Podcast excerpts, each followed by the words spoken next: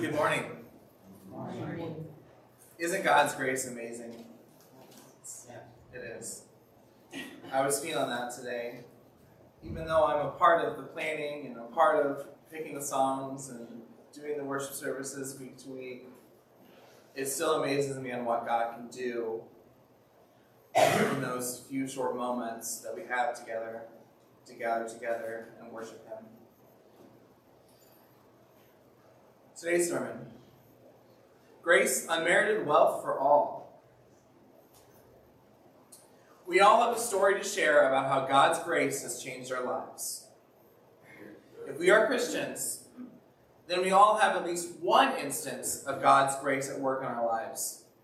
What's your story? Where is God's grace working in your life today? Well, hopefully, by the end of the service today, you will be ready to share with others the amazing power of God's grace in your life. The story of grace, this is from Andy Stanley. The story of grace includes a broad range of characters rich, poor, powerful, powerless. For all of them, it is God's grace that tips the scales in their favor. In some ways, these stories are our stories. For like the individuals who populate the pages of Scripture, we too need grace. What's your story? What's your story of grace? Hopefully, by the end of today, like I said, you'll be able to think about and tell your own story. But today, in the passage of Scripture, which is 1 Peter chapter 4, verses 1 through 11, we're going to be looking at the questions What is grace? What do we do with it?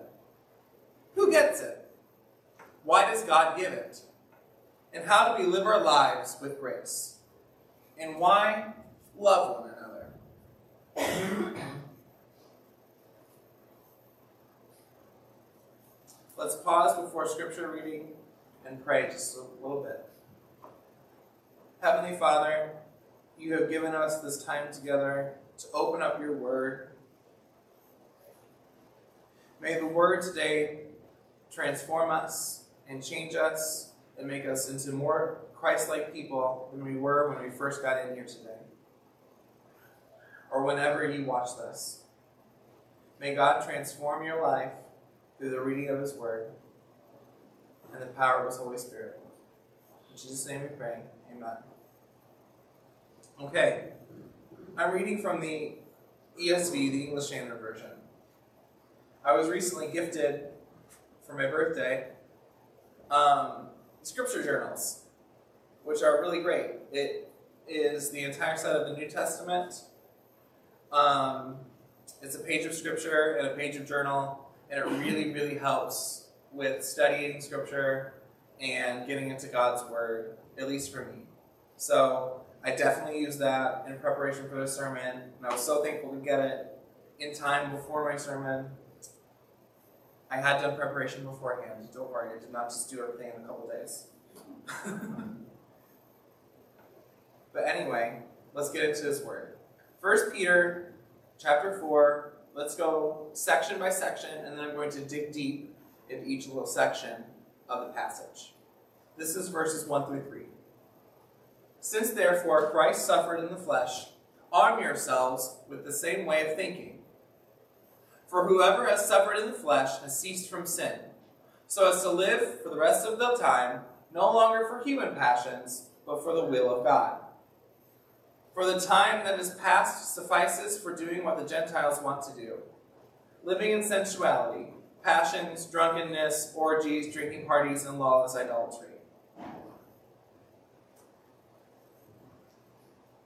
Let's think about who Peter is writing to right now. He's writing to first century Christians who live amongst Greek people, who live in a pagan way that is very different from the way that the Jews lived that are now Christians, and from the way that the new Gentiles are that became Christians. They have temple worship, they have prostitutes in the temples, they have parties that go on for days, they have all this kind of stuff that just goes on. And we can compare it to our society today with certain things that people do and certain things that people say. but it is a bit different um, because he's directly comparing the suffering of sin in that way to their time. So we have to think about the context of their time. But we can bring these truths along with us into our modern times, okay? Since Christ suffered in the flesh, we no longer have to live a life of sin. We can arm ourselves with the same attitude to suffer in the flesh. We used to, think about yourself, think about your story, or could have been living in sinful lifestyles like others without Christ. Now that we have Christ, we have the freedom to live lives free from sin. So, I ask the question why do we even live sinfully at all? Well, because one, we are broken people who cannot live good lives on our own, and two, may not be living directly under Christ's rule if we're living as a Christian. Now, for those who are not Christians and who are watching this and listening to this, you do have an excuse. You have sin in your life, and that is your nature. And you don't have Jesus to bring you into a life of goodness. And that's okay. But I hope by the end of this day, by the end of this sermon, you will see how good God, God's grace is and want to have that for yourselves. And, you know, for some people, living a life that is good can be a lot easier for some, and can be harder for others. Some people, it's a lot easier to be good. Some people, they just have a natural bent towards rebellion and doing crazy things. Sometimes I wonder if my children are those people. but they're young yet. They're fine. I just have to get past it. Moving on. Verses 4 through 6. With respect to this, to the living in the sinful lifestyle of the way that people have done without Christ, people are surprised when you do not join in them with the same flood of debauchery, and they may malign you, which means to say they may make fun of you, mistreat you, heap abuse upon you, and all of that. But they too will give an account to him who is ready to judge the living and the dead. For this is why the gospel is preached, even to those who are dead. That though judged in the flesh the way people are, that they might live in the spirit the way God does. Now let's dig deep. Alright, even if people are shocked by your Christ like behavior, don't let that stop you from living like Christ. Even if others mistreat you, live like Christ. But eventually, it won't matter who you were or who you are because everyone will have to give an account on Judgment Day. Jesus came to save us all and wants to see us following him and choosing him over ourselves or the enemy. For those of us who are Christians, we should all be living in the Spirit and not be living in the flesh, as hard as that may be. 1 Peter chapter 4, verses 7 through 9. We're moving along. The end of all things is at hand. Therefore, be self controlled and sober minded for the sake of your prayers. Above all, keep loving one another earnestly, since love covers a multitude of sins. Show hospitality to one another without grumbling. And since the end of times is drawing near, no way we can know when, unfortunately, we don't have it marked on our calendar we should all be living lives of self control and common sobriety, and not only living well for ourselves, but to love one another fiercely. The love we have for one another covers a plethora of sins. Now, the word loving here is ektenes, or to love deeply. The word itself, when you put the root and the um, prefix together, means to stretch out or to strain out. Okay, that's the way the kind of love is love is in this passage. The way that an athlete would show love to their bodies by stretching all of their muscles before they do something amazing. You know, you see athletes warm up or whatever, they do that because they're showing their body love for all the crazy things they're about to do to it, so that afterwards they can still recover. Showing us that our love cannot be a simple like for one another or a falling in love scenario where we just trip into love for someone else. But it must be a love that stretches us and challenges us. That's the kind of love that Peter is talking about here to have for one another in the church and for those outside the church. I'm not sure which is harder loving people in the church or loving people outside of the church. It just depends on who you're with and the personalities that you coincide with and everything. Digging deep, let's go into verse 9. We should all be so kind and so gracious to one another that the world around us looks at us with curiosity instead of judging us or hating us. Because many people have seen the way church people treat each other, they may have avoided us or left church together completely. Isn't that sad? We must show grace to one another. That's the topic of today. Showing grace. Receiving grace. Being grace. Not only should we be hospitable to one another, but we should be hospitable to the strangers and the least among us. And since everyone has a gift, we should each use them to better one another. Now to the end of the passage. 1 Peter chapter 4, verses 10 and 11. Each has received a gift. Use it to serve one another. As good stewards of God's varied grace, whoever speaks as one who speaks oracles of God, whoever serves as one who serves with the strength that God supplies, in order that in everything may God be glorified through Jesus Christ.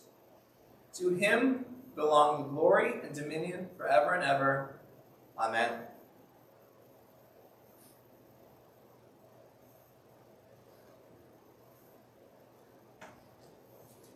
As God's grace is given to each person, so we must give the same grace to others. We should especially give grace to those who have wronged us, but to ourselves as well.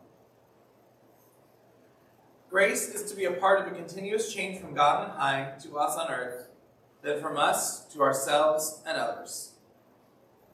We must be grace extenders, not grace hoarders. Because God's grace is free. God's grace is God's power shining through us. Just in the song that we sang, How Can It Be? How can it be that God did this for us and how can we not share it with other people? How can we not share what God has done for us? And in 1 Corinthians 12, it tells us that the Holy Spirit gives each believer one or more gifts to help edify the body of Christ. God wants you to discover and develop gifts so you can bless those around you.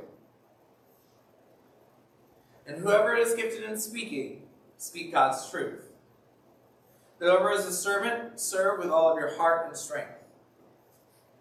In all that we do, we should aim to glorify God. If we speak, then we should speak for God. If we serve, then we should serve for God. If we lead, then we should lead for God. If we counsel, then we should counsel for God. If we're merciful, we should be merciful for God. We cannot glorify God unless we do not offer to God through the power and name of Jesus Christ. Do it all for the glory of God and in Jesus Christ. Amen. Today's sermon in a sentence. Because of God's grace, we can be gracious to all.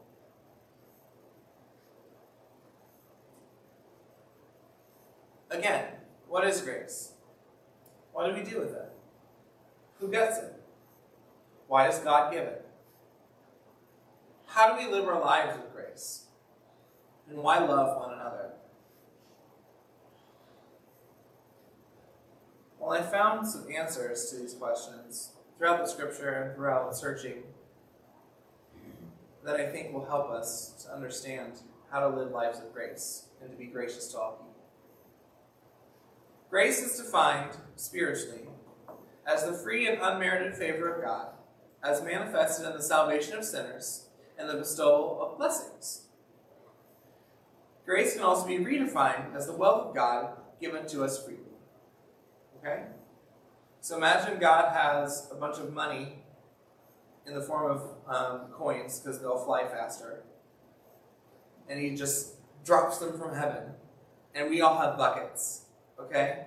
We all have buckets ready to be filled with God's grace. And we just hear God's grace tinkling into our buckets. But then what we're supposed to what are we supposed to do with that money? Do we keep it just for ourselves? Do we put it away in a bank, in a storehouse, to save for later? Or do we fashion some kind of like funnel and tube and knobs to freely give it to other people when we so when we so see fit, when God gives us those opportunities? We're supposed to give away the grace. We're not supposed to keep it, although we do need it for ourselves from time to time. I am not perfect. Just ask everyone else. I have done a few things that I'm not proud of, but God's grace is here to heal and to restore. And Andy Stanley, again, says this Grace acknowledges the full implication of sin and yet does not condemn. So we're not handing out condemnation to people. No, no. Or judgment. We're handing out grace. That free and unmerited wealth. Just imagine just giving people money from your storehouse that God has given you. It'll say God on it, don't worry. It won't say like Caesar's or the president's or some other president. It'll say God's on it. It's God's grace. And people will be confused probably, but they'll know in their hearts that they received God's grace. And we pray for that, don't we? That people know God's grace in their lives. Because all deserve grace. And why? Why do all of us deserve grace? Well, God loves us even though we might be seemingly small and insignificant in the span of everything, God loves us. No matter what we say, no matter what we do, God loves us. Each and every one of us has the ability to live lives full of grace for ourselves and for others. And we are called to live lives full of love for one another. We can live lives full of grace and love, the power of Jesus Christ and the Holy Spirit. We can't do it by ourselves because we want to hoard that grace to ourselves. Look at any toddler given a toy. What do they want to do? Keep that toy for themselves, even though it was a free, free gift given to them. And some other kid may not have one. And one of my friends from seminary said, Our lives must also be filled with connection, communion, and community. So when we freely give God's grace to one another, we're building that connection between them. We're communing with God and sharing the grace. And we're expanding our community and going out into the world. And we must love each other because God first loved us. Again, He did the work on that cross. We don't have to do the work of the cross in order to be saved. But we do have to do the work to give out that grace. We cannot deny love and grace to one another because God did not deny Christ to us. Because of God's grace, we can be gracious to all. There's a song out right now by Tauren Wells and featuring the guy, lead singer from Rascal Flatts. Um, it's called Until Grace. And I'm going to read you the chorus. Until grace called my name. Oh, I didn't know I could be free. until grace found me. Until grace broke these chains. Oh, I didn't know I could be free. Until grace found, your grace found me.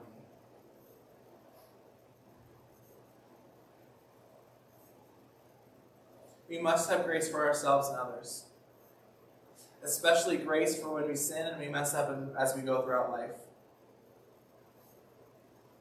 As Christ suffered, so our lives can be free. This life is meant for us to glorify God. We are called to love one another. No excuses. We cannot walk around in this Christian life full of hate and dislike for one another, or even the people who are, don't belong to our body of believers. Even if life isn't going well, we must still love. We must eagerly love the unlovable in our churches and outside these walls. The world will know us by our love. And you can find that song, Until Grace, on YouTube or Apple Music or Google Play, wherever you get your music. And I want you, I challenge you to listen to that until you get that foundation, that grace is freely given to you so that you may freely give it to others. I want us to be a people of handing out grace. We are champions of hope in the love of Jesus Christ, but we are also grace givers. I want us to be those people. And as I'm learning to do that for myself as well. Let's pray. Holy Spirit, you are here with us.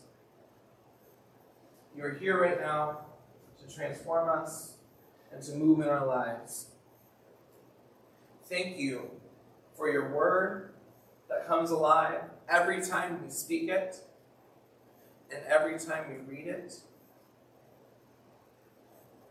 May your word sit upon our hearts. May the words of Peter, said so long ago, through your inspiration, sit well with us.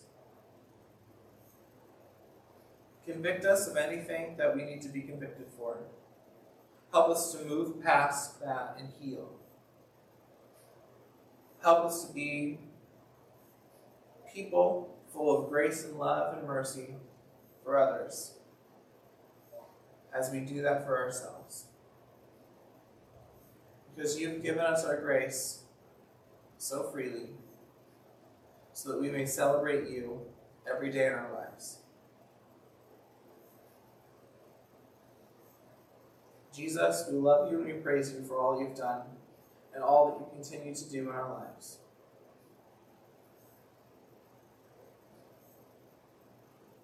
You are amazing. And in your name we pray.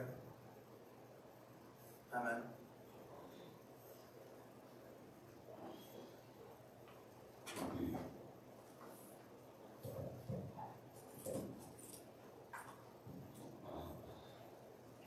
Hey, again, I want to thank you for uh, participating in this uh, worship celebration today. Thanks for being part of uh, on site and online. Appreciate that. Uh,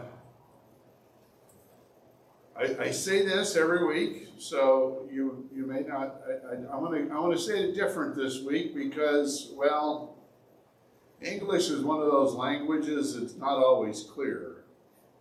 So I'm going to borrow from a, a, another dialect. An English, it's, it's English, but it's Southern English. Because, well, Northern English, we, you and you, am I talking about you one or you two or you three or four or five or six? You don't know. But if you're down south, it's you all and all y'all. Mm-hmm. So all y'all. Mm. but all y'all are not going alone. Jesus will never leave all y'all He'll, he'll never forsake you, all y'all. So, all y'all go with Jesus.